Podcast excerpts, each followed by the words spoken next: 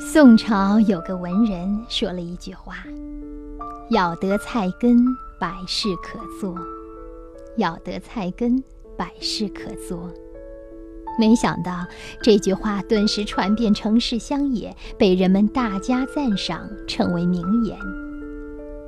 咬得菜根，说的就是要能够吃苦耐劳。这对于现实社会的我们来说，同样适用。一个人成才是由多种要素，并且配合环境条件才能达到。环境条件才能达到。就自身的内在要素而言，首先要有健康的身体，树立坚强的意志，还要有高的智商、情商、灵商。智商是大家所熟悉的，反映一个人的聪明才智和创意。情商则是情绪控制、自我认识和协调处理人际关系的能力。灵商反映出的是一个人的价值观、人生观、世界观，表现个人在处事中对真伪是非的判断能力。后面两者比智商要来的重要的多，过去却常常被人们忽略。对于事物能不能够认识和愿不愿意去认识，是相互关联的两个方面。许多事物我们并不缺乏认识能力，却因为各种成见不屑一顾，蒙蔽了自己的眼睛。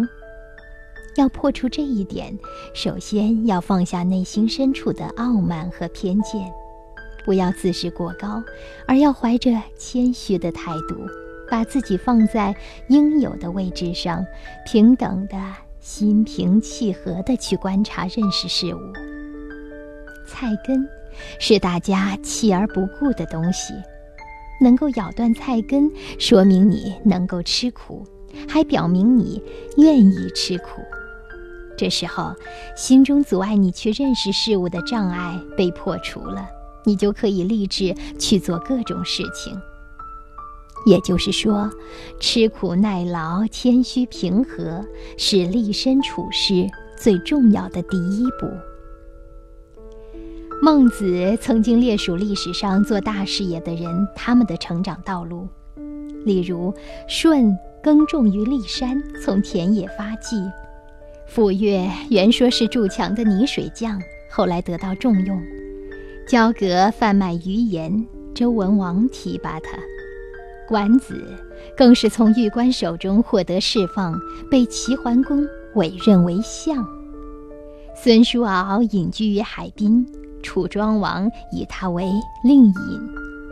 百里奚流落于楚国市井，秦穆公用五张羊皮将他买下，授以国政。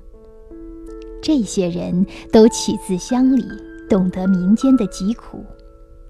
故孟子总结他们的经历，说过一段名言：“故天将降大任于世人也，必先苦其心志，劳其筋骨，饿其体肤，空乏其身，行拂乱其所为，所以动心忍性，增益其所不能。”这段名言很多人都很熟悉。那么，在菜根谭里的这句“咬得菜根，百事可做”，你熟悉吗？咬得菜根，百事可做。